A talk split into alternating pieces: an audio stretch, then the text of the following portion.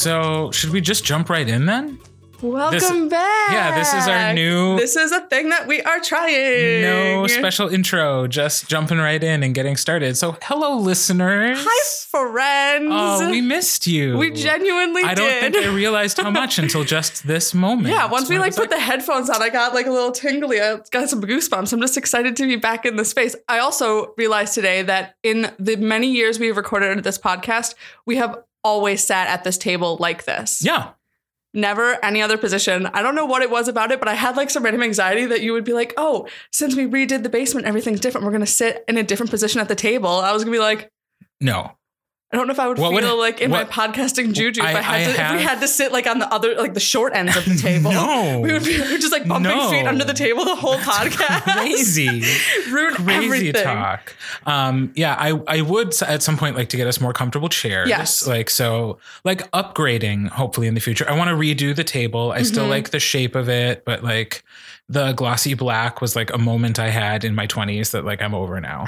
So But like it looks nice with that like the how you redid the yeah, I like it'll still stay. that the listeners can't see, but Right. like yeah, like it'll it'll still look good and it'll still reference everything in the room, but I'm just like I'm kind of over the glossiness of it. It Okay, need- fair. And like it just kind of needs to be refinished because I did not take the time to really do it properly. I just like sanded and painted. mm, So there's you know maybe the next time we have free change time. change will come, but this situation The way we sit will always will always be the same. And also we always want to be as far apart from each other as we can because we don't want your microphone to be picking up my voice. okay, fine. So like that's Audio that's, fun that's facts. why I originally set us up this way, like far apart. okay. Not because I was like, mm, this Melissa girl's coming to my house, and I better make sure. That, I don't like- really know her, Right, but she's gonna walk in and see me cooking her soup and watching The West Wing, and she's gonna fall deeply in platonic love with me.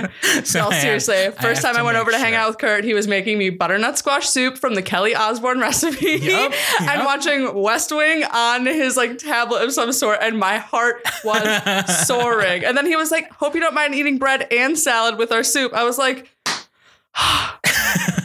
It was it was too perfect. It was too beautiful. And here we are so many years later. Here we are, But- doing this thing called Forensic Faces. Yay, our Um, podcast which that we like just like took a yeah. quick little three month break from. Uh, but it, you know what? It was so neat. We did necessary. like a lot of things happened to us as people in those three months. Right. And I feel like the best way to not And we like did so much- about it too much is to maybe like just do like quick like back and forth rundown of like all the things that we did. I don't remember.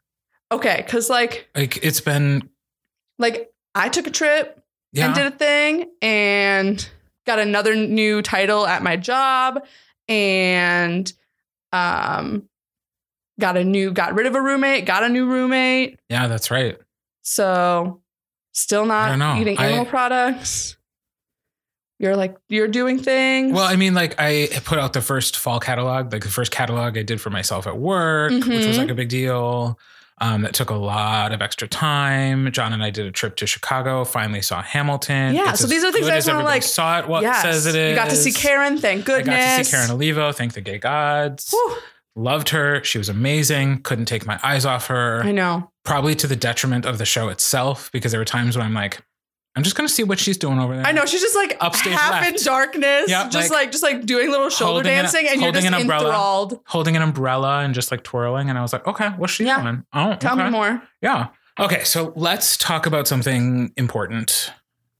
Let's talk about Kelly Clarkson. Yes. So I don't. I feel like we haven't talked about her on the podcast before. We've talked about a That's lot of crazy I because know. I'm obsessed Yeah. with Kelly Clarkson. when talking to Kurt's fiance about the music that will be at their wedding. He said, "Oh, one playlist is Broadway and Kelly Clarkson." And I was like, "Oh, what else?" He's like, "No, Melissa, that's it." That's it. But our girl just released a new song on Thursday called Love So Softly. I have not stopped listening to it. I have not stopped sending Snapchats of me singing it to Kurt and Antonio Trinidad. It's also, true. anyone who will watch me do it, it is all that I do. We just took a, a, a small pause in our recording, and all I did during that time was just horribly sing that song and twist my hips. It's great. If you have not She's heard so it, great.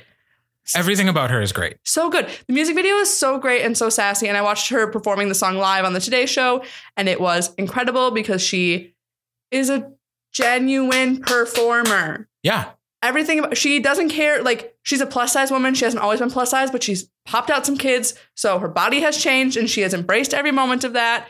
She dresses it impeccably. Her makeup is always on point, and she just she's like, I'm not a dancer, so I'm not Mhm. gonna dance. Right. I'm gonna pay people to dance if I want them to dance. Otherwise, I'm just gonna stand here and shake the house down with my vocal cords. And I am oh Because that voice That is voice. a gift from above. Like she is, she is hashtag blessed. yes, She and we are so hashtag talented. blessed to have her. Amen. Also, if you haven't listened to Kelly Clarkson Christmas album, it's a It's- Christ- it's a banger. Like, I mean, can we say it's the best one ever made? I would, but like that doesn't mean it is. But like, And, and for Kurt, it is the best Christmas it's like album. right up there with NSYNC, Home for Christmas. Oh, but it's it's September. I'm like mm, Christmas music. yeah, I don't know why we're talking about that. Because Kelly because Clarkson Kelly is Clarkson impeccable. is fantastic. So Yes. if you're interested in what we are obsessed with at the moment, it's that. Yes. Also, uh, over the summer, I became obsessed with two uh, podcasts that were new to me this summer. One of them being Harry Potter and the Sacred Text, which, Yes. like Kurt and I, is an adorable uh,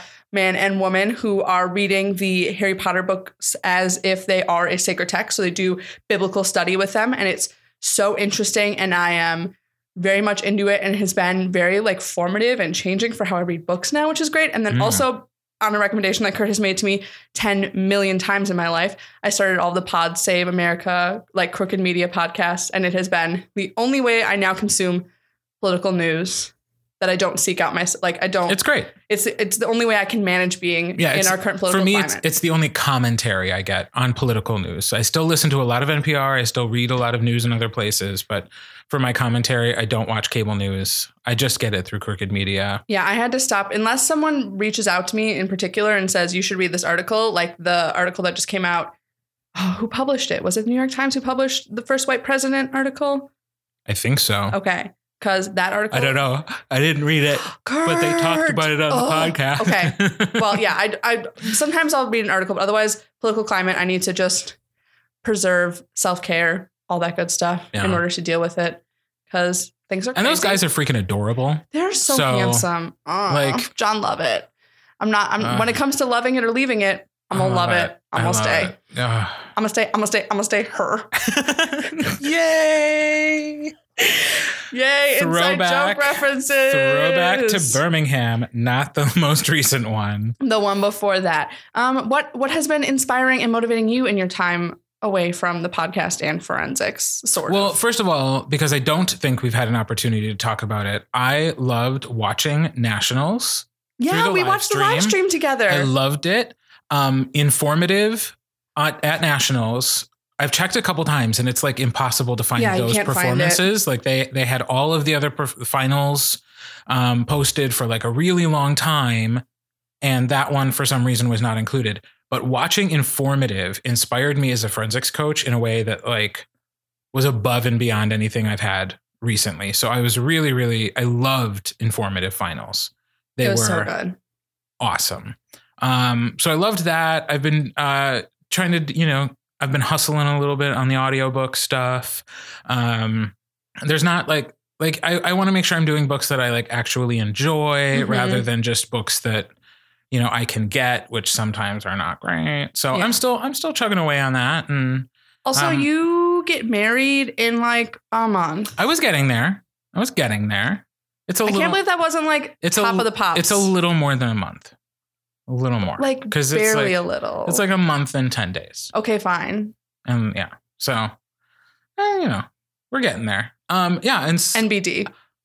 it is kind of an nbd at this point because like it was a bd when we had to put all the invitations together and get those out in the mail and but you know now that's all it's all out and it's out in the world and we're just waiting for people to rsvp and tell us whether or not they're coming I literally don't think I'm RSVP to your wedding. you are not Sorry about it. that is something you should do I should. before october 1st Yeah, I should definitely make sure that I tell you I'm going to be there. So, but I mean, like a lot of the fun and big important stuff is taken care of the food, the cake, the rings. So now we kind of start thinking about the piddly stuff. Like today, we ordered gifts for the wedding party, and Nice. uh, I have to kind of finalize some decorating plans. But other than that, it's like it's on the horizon and I'm excited. But like this, I think, is the advantage psychologically of a long engagement is like Mm. we've been Everything's been engaged for a year spread and a yeah. half. It's like, it's just time. Like it's time to get married now. It's it'll actually be almost two full years. yeah. Um, because we got engaged on my birthday, which is November 6th, in case anybody wants to send me a card or a present.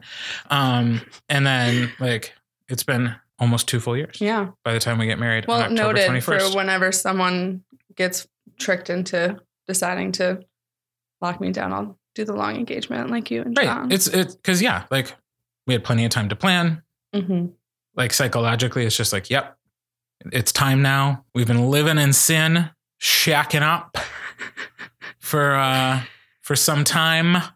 I'm so excited. It's going to be a delight. It will be. And and a good number of people who enjoy and listen to our podcast will be in attendance with Yeah, us. I'm which is really be so excited to-. And you know, apologies to those forensics people who didn't make the cut, but anybody who's ever hosted a wedding knows at some point you have to cut. yeah, you got to like make you it. have, like, so like I, I do have a nice handful of uh, forensics mentors and friends yeah, uh, coming to the wedding, and I'm excited for you guys to get to spend some some casual time together at a really fun event yeah. that nobody had to put on and nobody had to like lead a meeting for. I mean, you had to put it on. Well, yeah, I did, but like you know what I mean, like. but it's in celebration of you and not in celebration of passing new proposals. Right, right. Um, excellent transition, Melissa, into what we're talking about today. The reason we are back yes. for this one-off episode, because I'm not saying we're ready to start going weekly again. No, But this this one-off episode is here to discuss uh, the proposals that are coming uh, to the WFCA membership at next week Saturday's fall meeting, which starts at one o'clock in the afternoon at Marquette University High School. If you did not get the information, make sure to go to WFCAforensics.org to find out where to go. Every school who is a member is invited, so please come.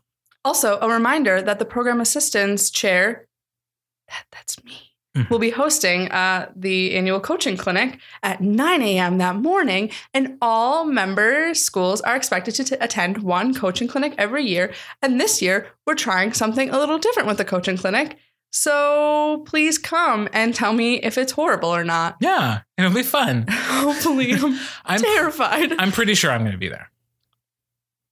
Kurt, you're my, you're, you're my ride. I know, you no. better be there. I'm going. I'm going. Uh, but yeah, this year we uh, have how many proposals? I counted 11 earlier in the 11 11. proposals. So let's start there, shall we? Let's. WFCA, my beloved WFCA. this is the second meeting in a row where there's just a lot of proposals.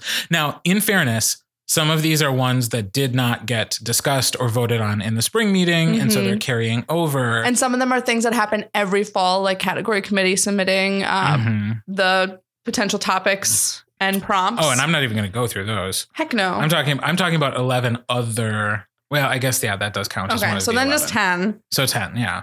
Um, so let's talk about uh, the very first proposal. Yes. If you're looking from top to bottom, after you skip categories, after you skip categories, which we are okay with, categories are fine. they're great. Leave it alone. Not that anybody listening was like waiting for our endorsement, but whatever. Maybe they were. I would hope someone's like, I wonder what Melissa and Kurt think. Otherwise, what are they doing listening to us if they don't care what we think? If you're listening to this and you're like, I don't give a, I don't care at all what you think.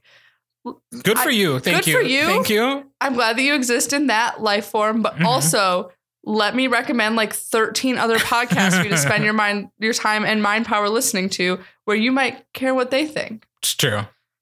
But anyway, But like, you know what I mean? Like, they don't need us to endorse something. I guess the Like, WFCA isn't voting with the entirety of the association, but then also at the end looking back at us in the back of being like, right. and Kurt Melissa, yep, Yeah.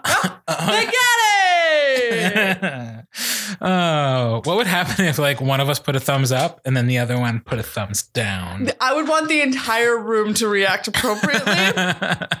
also, I don't need that much power in my life. it would be so funny though. As a female, Oh, I don't know would what it's like to have that kind of power. It's true. Let's not get into that right here and right now. Impromptu. Impromptu. Okay, so we have a proposal to establish impromptu speaking as a regular WFCA category. This was submitted by President Ben Kroll. hashtag never crawl. Hashtag not my president. Um, rationale quite simple. It's that we've been doing it for a lot of tournaments. And kids like it. Kids like it. Kids are doing it. Look back at how many kids at state signed up to do it and the fact that they had to do a lotto to figure out who was going to compete in it. There is the desire there. Right. And the WHSFA has already made it a full time category. So there you go. So there you go. Like there's an opportunity for the WFCA to meet the HSFA where they have already moved in a direction without us. We can can come up and and match them. Um Next. I don't well, I Oh, mean, no. Uh, how- do you want to talk like personally about how you feel about it? Like I mean, I think we've talked about it before. I think impromptu is a great category. I love it as a category for a coach to throw a kid into when they're like, I don't know what I want to do. I'm going to be really indecisive. Or when a kid doesn't has absolutely no idea what they want to do. They don't know if they want to do speech or interp or acting. Impromptu is a place we can figure out what skills they might have in speech, so they can go in and they do something kind of acty with it. They choose a character, chuck them there. It's also a great place to figure out if a kid might be good in limited prep, like extemp. yeah. I think it's a great place to just one put a kid, and two also figure out where to put a kid. Your thoughts? like in general, I'm not a proponent of adding categories at this point. Like I still think we have too many. Okay, beginner ones. But uh, we have 17 categories. It's it's a lot of categories. Um, so in general, like I'm not a fan of adding a category. If we were to add one, this is definitely the one that makes the most sense. Fine. So that's where I fall. Like okay. I don't know at this point how I'll vote next week, like as Sheboygan North, but I I don't know. I need to be convinced that it's a good thing to have Okay. another category. I'll work on it. I Okay. got it. I'm there. I'm okay. there. Next categories. A proposal Restarting. to address restarting in all categories submitted by President elect John Rademacher.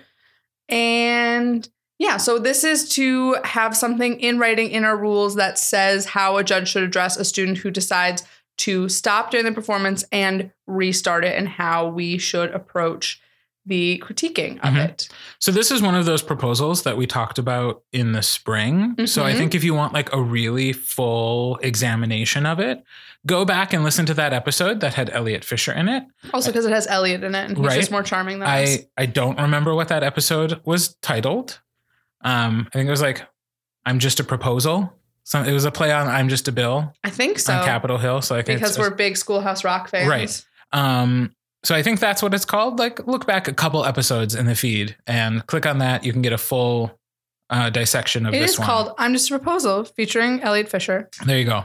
Um, because we did go into detail on it a little bit more then, and I'm I'm still in the same place, which is that like I I think it should be up to the judge. Yep, let the Um, judges discern. The the proposal very eloquently points out how that can be a problem, and um, I don't disagree with that, but I think it's the same problem that exists in every other part of our activity Mhm. in that we allow judges who have different um, thoughts and different feelings and different backgrounds and different perspectives and different training to go into a room and decide who was the best and who was the worst.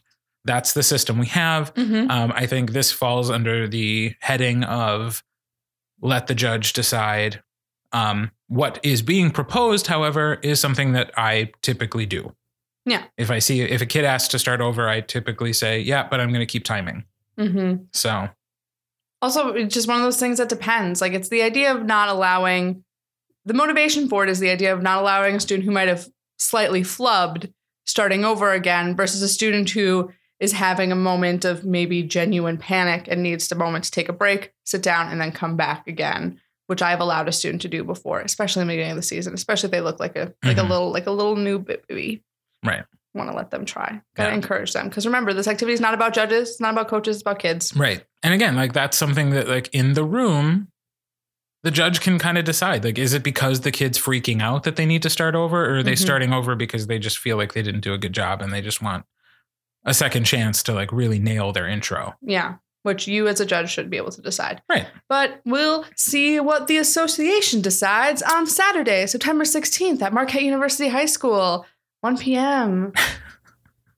Thank you for that like interstitial commercial Thank you. I'm trying really hard. for the uh, the actual meeting itself. I'm trying to remind people the reason they're listening to this is to be prepared for the meeting so they can start thinking about what they want to say now so discussion moves at a better clip. Yeah. Speaking moving at a clip, Next proposal. Proposal to remove references to acting in interpretation.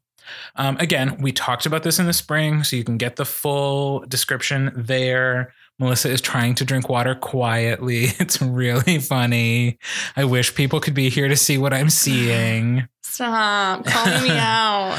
Also, I will point out that I put on cute. lipstick to come record an audio podcast. Yes, I was did. like three blocks away and I was like, put on lipstick to come here. Why did I do that? you never know. You could have shown up and there would have been cameras. I would have been so Maybe I would have been like, we're a video podcast now. We're a vodcast. I just viscerally reacted to the portmanteau of podcast. I don't know how to feel. Anyway, removing Okay. acting from intercategory rules. Mhm. We've had this discussion so Yeah. many times on our podcast. Like, everyone has a different definition of what they believe makes acting and interp different. Mhm. And I think like coming back to this a few months after discussing it the first time, like I feel even more strongly that I like this proposal. Really? I like taking away the ability for a judge to say it was too acty. Okay. I believe that the reason that judges use the phrase it's too acty is because they're unable to discern something else about the piece they don't like. Right. So, So I'm saying take that away from them and maybe they'll be better able to figure out what it is they actually don't like. I guess, but I also think that part of that is a failure of the coaches who are hiring the judges to show them actual visceral differences between the two. Because some some people, when you ask what the difference between interpret acting, they say there is none. It's a title, which you're crazy and you're wrong. But I think that it is on, and I, as program assistant chair who leads a coaching clinic every year in fall, it starts at 9 a.m. on Saturday. Uh, it's on coaches to bring knowledgeable, thoughtful judges to the pools for all the tournaments they're attending. And I mean, I'm willing to be convinced that we should remove it. I think it's a it it is nice to have to not have that thing there, but I feel like it's another thing where where people are trying to solve a judge problem not with the judges themselves, but in the sheets of paper. hmm And for some judges, yes, not having those words there means they won't use it.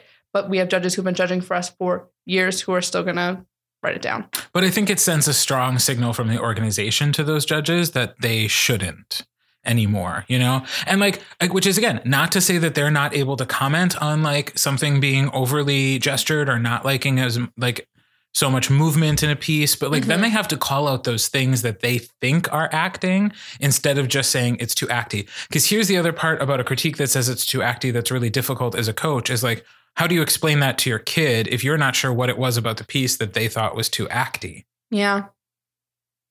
So I, I, I, I- Okay, Like I said- fine. You convinced me. I Oh, was kind of wishy washy coming in anyway. But I don't. As program assistants chair, I like thing, that I'm able to convince you of things, but only when you haven't really d- like committed Because- to one thing or the other to start with. because one of the things that we get along with in life is that we're both relatively stubborn people. So, Yeah, um, as the program assistants chair, one of the things that I butt up against running the coaching clinic is that every year the coaching clinic is part coaching clinic, part judging clinic, and one of the things that people really push in program assistants is like that it's my job to help do that and push that message.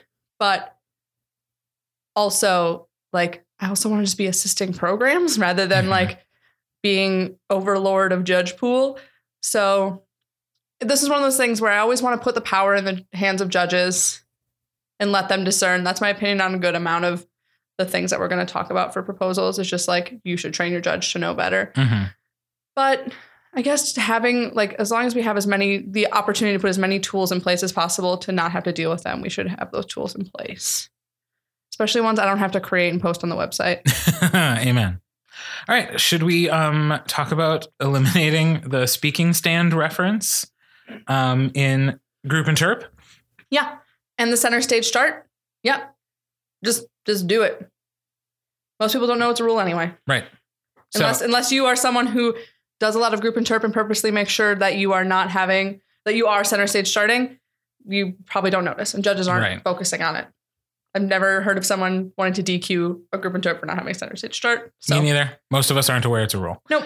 All right. So if that one needs a, st- if you if you're the type of person listening to the podcast who's looking for an endorsement, there it was. Got it. Full throated endorsement. We should get rid of the speaker stand and center stage start. You don't like the term full throated? Not at all.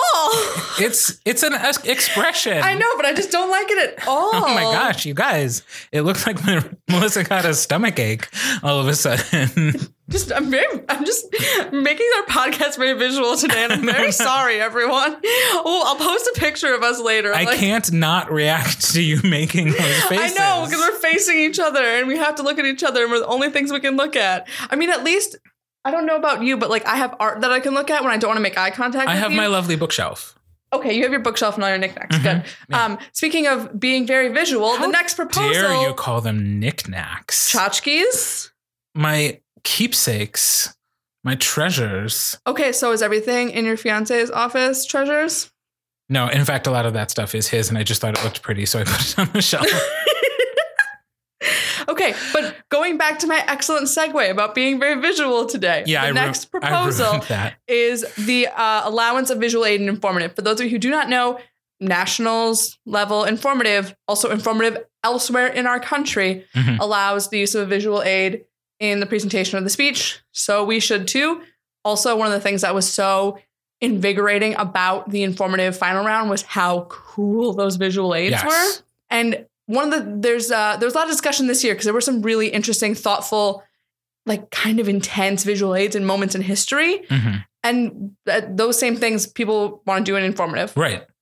And I think that that's a really valuable skill to teach a young person to Yeah, have, dude. to think visually. How can I um, share this message in a way that the viewer will be able to more easily understand what it is I am trying to say, what I am trying to teach them?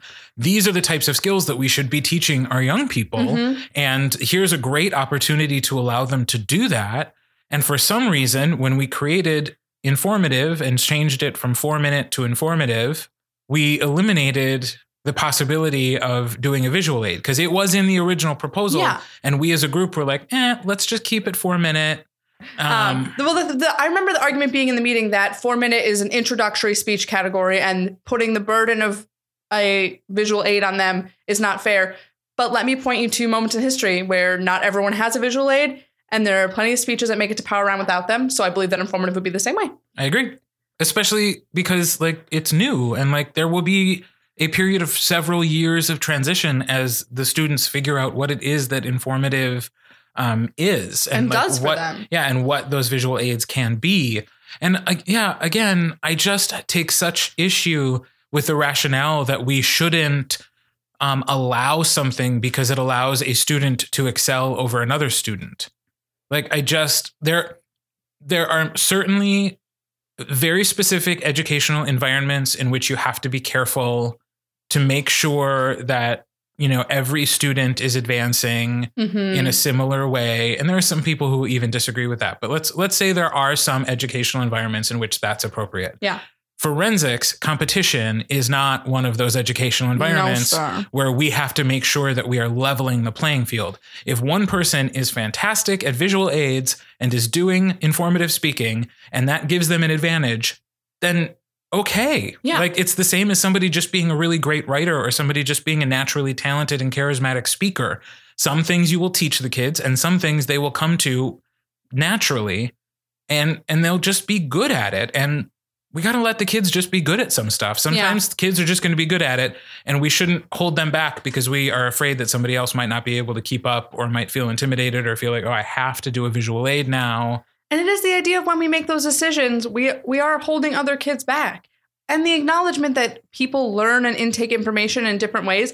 I myself am a very visual person, so I want I need those visuals to help me. Mm-hmm. Also, on the national and like rest of the country level, informative is 10 minutes long. Right. So those that having the visual aid can be really helpful to those students. And I think that when you decide that that you want to hold a student back because you're worried about a freshman being intimidated, you have to remember we've talked about this before, like changing what the narrative says there. Like it shouldn't be threatening or intimidating, it should be motivational. right. So let it be motivational. As long as you change the narrative for your students, they'll change it for themselves. Right.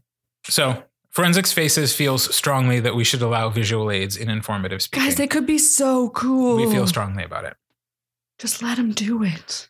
All right. Um, so another informative speaking proposal. Next one, we're still talking about informative. We're talking about the topics of informative and what constitutes a worthy informative topic. So this was a really interesting read to me. First of all, I will say Burton Davis, who submitted this from Franklin, like, good job. I totally understand what it is you're getting at here. Mm-hmm. Um, so like this to me is an example of a really good proposal because I understand, I understand the point. I understand uh, the reason, reasoning, as he puts it here.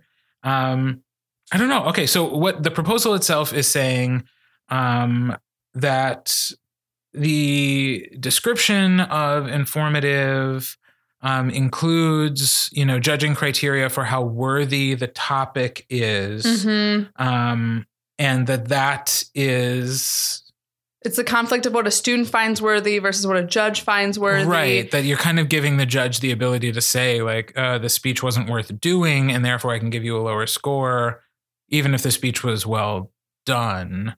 Which, you know, But I will I will say as as a from a judge standpoint, I have gone into a 4-minute round and used worthiness of topic and like a way to discern ranks. mhm.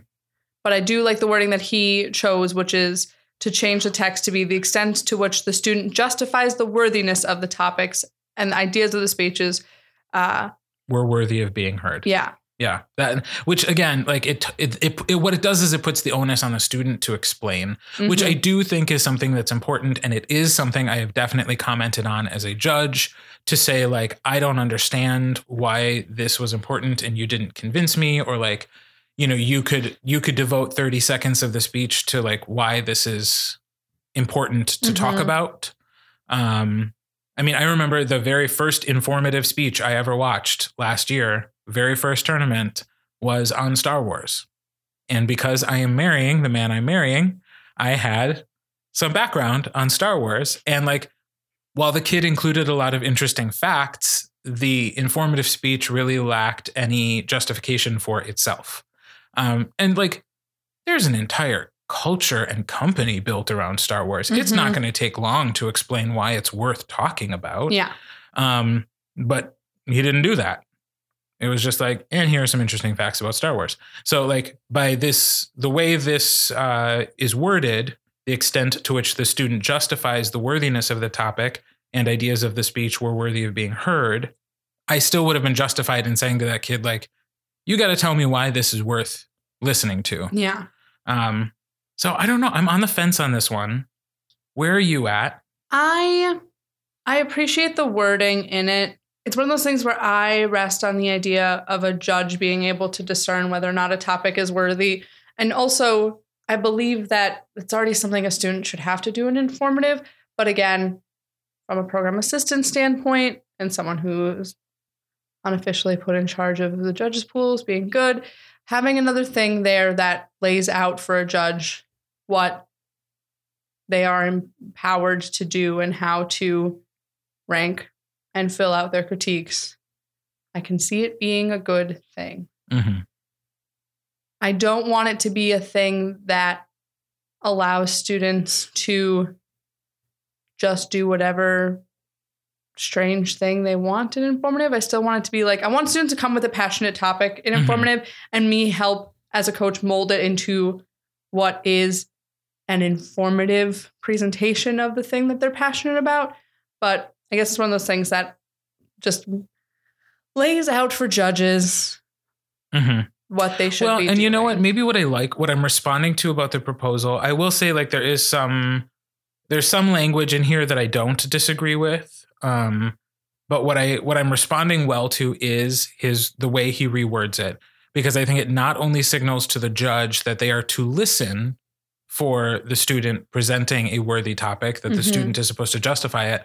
I think it also signals something to the student, which is that hey kid, who is writing the speech, in order to be successful, you got to tell me why I should be interested in this, Mhm. which is a step that, like, as a coach, I always have that conversation with with my speech writing students. Mhm. No matter There's- what the speech is. There's always a moment where I say, "Okay, now tell me why this is important," and they go, um, "Well," and then they list some reasons, and I'm like, "Great, put that in your speech." Because if it's not there, if you don't know why it's important, if you're not clear as to why you are talking about it, then neither is your audience. Mhm. You always have to explain to people why to care. That's why we have introductions in interp pieces. It's because you have to tell the audience why to care. Mhm. You just do. And Yeah. some people don't appreciate that burden, but it is on the burden of the performer to tell us why. Yeah. So Okay, I guess what we're saying is like, yeah, okay. yeah. Like I, I I think I, this is when I'll be interested to hear the conversation from the group. I have a feeling somebody at some point will say something that will help clarify my position. Mm-hmm. um because that's usually what happens at these meetings is somebody speaks up and brings a perspective that i hadn't considered up to that point and i go oh Huh. okay i get it now and then i am i am solidified um okay moving on special occasion uh, so this is another proposal from mr burton davis of franklin. And this is a proposal to add a clarification rule that either prohibits or allows acting, um, which I think is very reasonable of him because I know where he falls on this personally. Um, but he, what he is asking for is simply clarification. Just so this, choose, guys. this Just is an interesting one because he's he has proposal A and proposal B, um, which would be you know proposal A is acting, voices, postures, etc. are specifically prohibited, i.e., no acting in quotation marks, um, and proposal B would be acting, voices, postures, etc. are specifically allowed. So it's uh this okay so we've had this debate time and time again because i am one who when i coach my special occasion kids i like to hear them giving a speech that i think maybe someday in their life they could actually give this speech Mhm. it doesn't mean that they're not going to have to make some stuff up it just has to like exist in the real world Yeah. um, whereas there have been some very successful special occasion speeches that have lived in another world altogether. Yep. Sometimes literally on another, world. planet. Yep. Um, you know, which is is you know creative and interesting. And I'm not saying that it's not uh, it, that it wasn't an exciting way to go for a special occasion for a little while. Um, but I am one of those coaches who is now in the camp of like, let's bring it back to reality. Um, I think it's become a crutch for students who are writing speeches that that may be funny and entertaining, but don't don't live in like it's not teaching them to to give a speech that they might actually someday have to give. hmm I think it's one of those things where we have taken the intent of the category and turned it into using it as the like how to get the competitive edge. And we just talked about the idea of like allowing students to have competitive edge, but I think in the case of a really nice uh, visual aid, it's very different from like students being told by their coaches one thing, which is to say, this is a speaking category Mhm. we don't want you to like slip into like a strange affectation or anything and this is a struggle that i had with my spec ox student at ideas who would who, who wanted to try to have like a voice and a character and so instead we worked on this idea of like changing the energy levels and like the volume to present a character rather than like via accent and stuff but he was Mhm. always really frustrating for him because judges would say like we thought you were pretty good, but the people he was losing to in rounds were the ones who were like high school students transforming into very, very old people. Mhm. And so uh, I stand along the idea of not wanting to stifle creativity, but also not wanting to blur the lines of the intent of the category. Right. I think that we need to, it's one of those things we have to really focus on. And we talked about a lot at last year's coaching clinic was the idea of expectations versus the reality of the rules. And there are things that we expect in certain categories that aren't actually in the rules of the categories, is what we think is there. And we're getting to a place now where people are expecting Spec Oc to be this grandiose performance rather than these like real world presentations. right. So I stand along the idea of voting for proposal A, which says acting voices postures are specifically prohibited, i.e., no acting. But I also understand people who come from the idea of like, let kids do whatever. If a kid wants to do a special occasion and like do it from this viewpoint, let them. Right. I, I I really enjoy finding interesting ways to approach the special occasion topics where it's like a presentation of a new invention. It's like, great, I want you to be an evil villain presenting their laser that's going to take out the moon. hmm But you don't have to do like an evil villain character to present that speech if it's well written.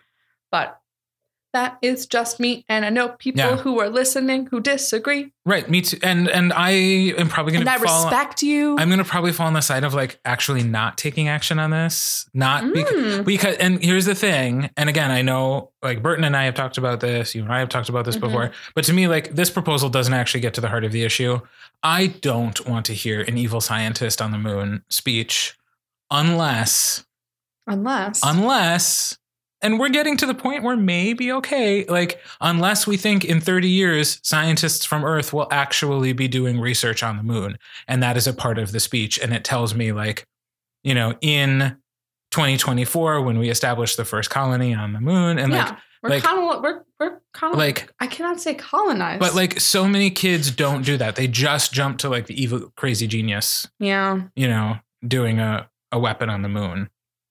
If it can live in the real world, and that to me is is what I would like special occasion to address as a category.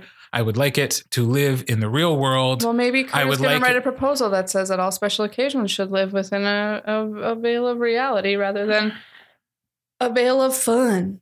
Because Kurt doesn't like fun. Just kidding. Kurt loves fun. I'm not going to do that, and I'll tell you why. And this is um, just like public service announcement. So I'm the TPP chair now, and I feel strongly that like it's the role of TPP tournament practices and procedures to interpret the rules, not to make them. So, As long as I Mm. have that role, I feel like I will kind of sit back and watch what the organization wants to do. And I am not going to propose any rule changes. I might point out where rule changes are confusing to TPP, Mm-hmm. but I don't think it's TPP's place to propose how that rule is fixed. I think that's why we have a category committee. So, and I think a lot of these category changes, you know, would would again benefit from that kind of like workshopping in in category committee. Yeah. And I, and I think that that's something that the WFCA should probably look into um, a little bit is like maybe we need to refine our process for how proposals are submitted so that it can it still comes from the membership, but then there's an opportunity for whoever made the proposal to kind of like workshop the proposal with a smaller group of people and then it gets proposed Yeah. to the full membership. So, okay, moving on. Moving on Proposal. to a proposal for uniformity and purpose of categories submitted by a friend of the podcast, Scott Peterson. Uh, this proposal exists to change purpose of category in informative speaking, solo acting humorous, and solo acting serious. So, in a lot of the other categories, it says the purpose is something to develop the skills of, but in these categories, uh, informative being a new one says informative is a general speech designed to explain blah blah blah. The general purpose is for the audience to gain understanding. Solo hum is to bring a humorous text to life through solo performance. Solo serious is to bring a dramatic text to life through solo performance. So this is just to change it to be uh, to develop the skill of speaking informatively, to develop the skill in bringing humorous text to life, and develop the skills of bringing a dramatic text to life. Just so they all look the same. Which, Sure. yeah, I love parallel structure. Bring it on. I'm fine with that. It'll be interesting if the previous uh, proposal we talked about gets passed, because then we will have to alter the language of this, because it says without using auxiliary visual materials for informative. Uh, but we can always update that on the fly. We can. That's okay. we got we got the rules for that. Mhm.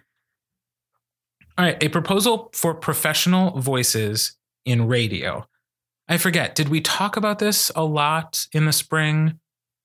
I don't remember. it doesn't come to me as something we spent a lot of time on. So, um, you know, so this comes from Joe Meineke of Muskego, who is himself a radio professional. Uh, he is a radio producer.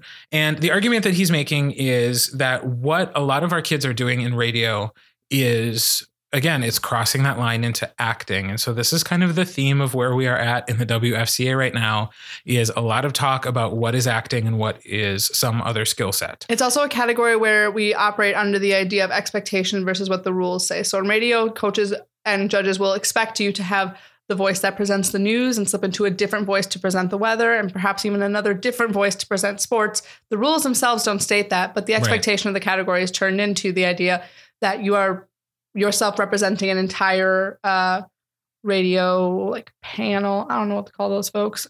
like a team of, of radio. A cool radio Yeah. squad. Yeah.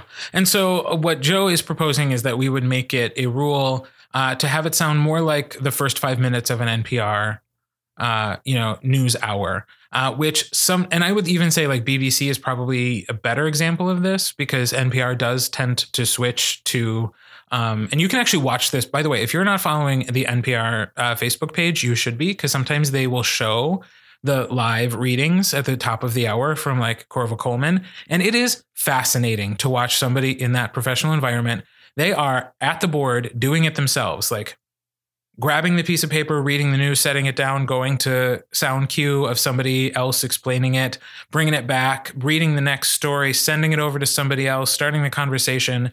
It's fascinating to watch somebody do that live and to know that it is live and any little mistake they make is just going to be a part of the news. Follow the NPR Facebook page, watch this happen. It's fascinating. Today's podcast episode brought to you by Kurt's Love of NPR. Oh my God, I love NPR. Um, this podcast is brought to us by the love of NPR It's because true. I would not have started a podcast if, you I didn't, love, NPR. But so, but what that taught me is that, you know, those live readings do have some elements of like the person in the booth sends it over to somebody else. And so a real world example of somebody reading the news. I don't know that I, I think part of the reason this trend has started is that what we hear on the radio now is somebody introducing something and then throwing it to somebody else. And so what we've gotten used to as listeners is hearing different voices in a radio broadcast. Do I love some of the stereotyping of characters that exists? You know, Listen to our episode Too Taboo for the Tab Room when we talk right? Like, and, and it, it exists in radio as well. Like, no, sometimes those inter- those uh, um, not imitations, but uh, impersonations Yeah. of people like are not particularly skilled or sensitive or smart Mm-mm. and that is certainly something that you can critique um but you know i don't i don't know that what we have in radio now is five minutes of one person reading the same in the same voice And I, but I also throughout. don't think that everyone who is successful in radio, everyone in that power round is doing that. You recorded the That's radio true. power round at Sun Prairie, and and listening to those performances those kids did. Some of them are making the choice to be multiple characters. Some of them are choosing to be more of what we would expect to be the NPR BBC, where True. it's just one person presenting all the news. I think it's one of those things where it's something that some kids are trying and other kids aren't, and we I don't want to take away the creativity of that and take away the endorsement of kids trying those things. So, and i guess that kind of harkens back to what we were just saying about you know if one kid is a very skilled mimic and can quickly change between uh, voices on the radio and they're doing it well and they're presenting all the information in an engaging and entertaining way Mhm. like are are we trying to even the playing field by taking away their ability to do that if it's something they are naturally good at mhm. Um and it's up to a judge to be able to discern whether or not the voices that are being presented are enjoyable and good. And you might be, since you don't make eye contact or watch the performance of radio, if you Mhm. would be able to tell that it's the same person. And some of them are going to be cheesy character voices that are being done by the student. Yeah. And you, but that's for a judge to say, you're being racist. You're making a lazy decision. Don't do that. You can tell them the one voice you use, just go with that. Let a judge say that. Let a coach tell a student right that. But we also have to sometimes let students make mistakes. But we're here as coaches and judges to correct them Yeah. via critique. So I guess where I land on this is I would not vote for it because I feel like this is an interesting conversation and we should keep having that conversation. I'm not at a point where I'm ready to vote to regulate it. Yep. Yeah. Mhm. Okay. Okay. Okay. So our final proposal is, and I'm sorry to say this because I do Respect. like, like and respect uh, the person who submitted it, um, and I like and respect the people that it was likely sent to, who then put it on the website. However, as a member of the WFCA, I will say that I think this proposal lacks some necessary components to be Mhm. considered for a vote. Yeah, I don't. I will. I believe that it should not be brought to the table. It does not offer uh, the actionable change where you Mhm. say how the rules are laid out currently, what they you do not have the list, like you don't have what you would like to change the rules to. Right. And so if we do not have a action of what to change in our bylaws, then this is just sort of like just someone stating some stuff on some paper that we're posting on our website. Right. So yeah, I, I think this this lacks detail. It needs to have um, how the you know the actual language of the bylaws would change. I think that should be required when submitting a proposal. Mhm. Um, and I, I would like some more rationale behind the decision or the proposal as well. Um, so the proposal itself, for those who haven't seen it, it is a proposal to change the number of stories in storytelling. Um, it was submitted by Angie Cicero of Homestead High School, and she is proposing that we alter the rules for storytelling so that students learn three stories, one for each round, and then have the freedom to choose their best story for performance in the power round. This is not a new idea. We've heard Nope, this we've talked uh, about it a bunch. batted about before. Um, my recommendation would be, and we'll see what happens at the meeting, but if we get to this point in the meeting, it also has the disadvantage of being the 10th proposal that we'll be discussing. Mhm. Um, but I do think this is, again, one that could benefit from some workshopping in the actual category committee. yep. So this was one. This is one that I would love to see go to category committee for some more discussion, and then get a recommendation from them. And I think they have discussed this in the past. I think it's something that's come up in category committee. Yeah, because we used to have even more stories. We had five, and now we're down to 4 hmm Um, and so at state, where there's a semifinal and a final, they are allowed to pick their best story for final round. Yep. We've already made that change. Um, I think you know I know my rationale for why I like this. Mm-hmm. Um, I have some rationale for why I don't like it, but like I could easily come up with some reasons why you know three would be preferable. Most of them having to do with recruiting new people, and storytelling is a daunting task of having to come up with four stories, um, and that the presentation of storytelling has turned into, for the most part, solo acting on a chair. Mhm. Um, so it requires a lot more preparation than simply being familiar with a story and being able to recite it, which, you know, that's reasonable if you're asking somebody to be familiar with four stories and then tell it convincingly versus have what is basically four solo hum performances Yeah. in the chair For memorized good and ready to go. Um, so again, I th- I think the idea has merit. I don't think the proposal is fleshed out enough to even vote on Yep. um, at the meeting. But I, I would like to s- to see and hear some more um, about it. Yeah. Anything to add? I don't think so. Okay. Other things of note for this weekend. Um, make sure that you come. It's going to be great. Uh, we'll be meet. We'll going. We'll have our fall exec board meeting on Friday night. Now Mhm. that Kurt is on the exec board and back in it, you enjoy your time away. Your short, short time away. I did. It Welcome was, back. It was good. Um, but again, like the role I'm playing, TPP is Mhm. not. Uh, it, it, I think for me, it's the appropriate amount of commitment to the WFCA at this point in time. I think I had the right amount of experience handling TPP issues at state. I am a tournament director uh, myself, so I am glad to be in the spot that I'm in. I don't think I could be doing what you're doing right now with everything else I have on my plate outside the WFCA. Um, that was an interesting noise. Thank you. That's what it feels like inside of my body. Just a series of interesting noises. yeah, the listeners are going to love that. Sorry. Um, but yeah, no, I am I am happy to be serving the WFCA. I love this organization. I love this activity. I love these people. I love these kids. I want to be helpful. I want to be useful. Um, and I'm I'm excited to be back in the room where it happens. Good. While we are inside of what is our personal soapbox, I do want to say uh, it's really kind of disheartening to go to an exec board meeting and look around and just see a lot of Caucasian people and mostly Caucasian men. And so I want to encourage people who are from other backgrounds to to step up and do things. I want like I want there to be more representation. If you like people don't sit on these categories for forever or in these positions for forever. Uh, they change a lot. And sometimes people are in that position because no one else stepped up to do it. Right. But and then but those people will also be so incredibly supportive. There have been Mhm. a lot of program assistance chairs in the last like six years. It's changed hands four times. I'm the fourth one in, in like six years.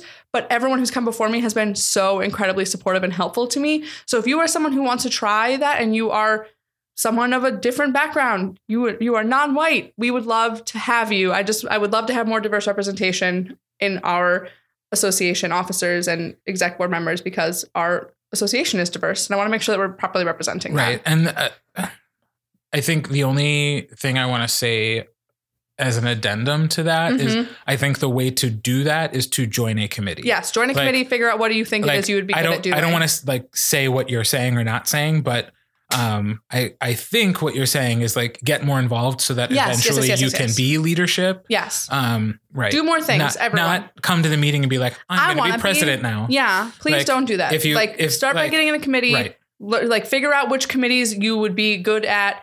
Uh, and doesn't necessarily need to be like as program assistants share being on the program assistance committee.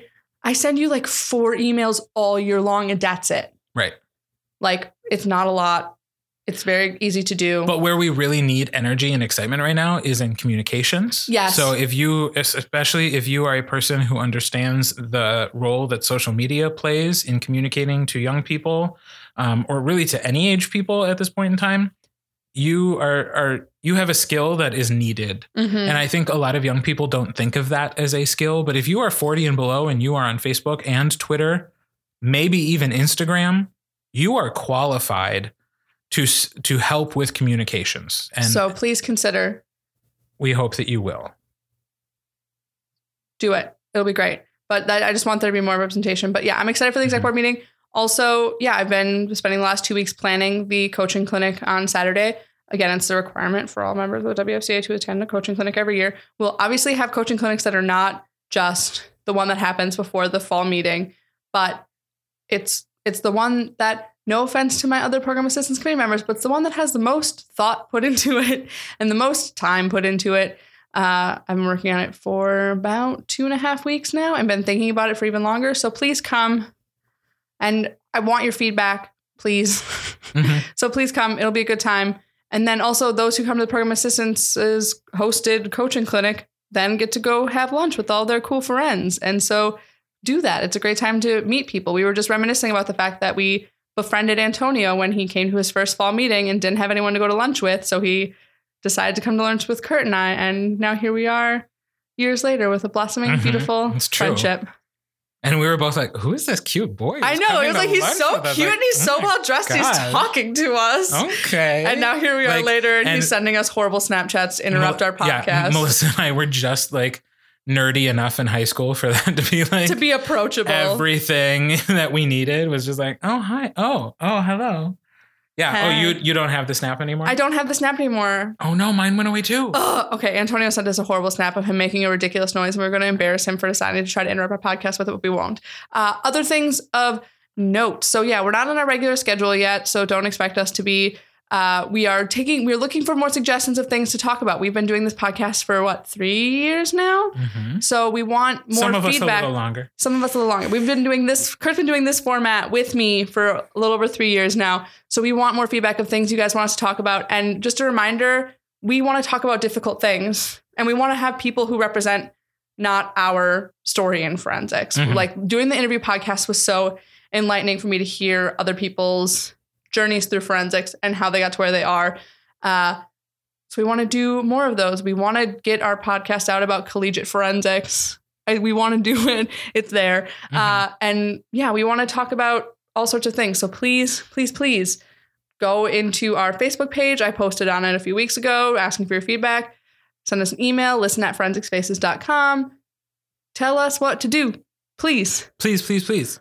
Also, if you have really great things that you've been listening to that have been inspiring and motivational for you as a coach, like post them to our page and share them with other people because some of us are having a hard time getting into the mindset that it's forensic season soon. it's so close, guys. Like I know the school year just got started, but it is. It's here. It's Yeah. already here.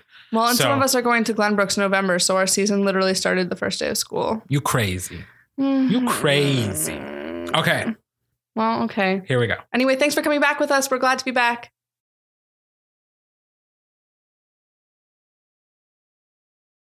Forensics Faces is recorded and edited in Sheboygan, Wisconsin. Our theme song was written and performed by JJ Hammeister.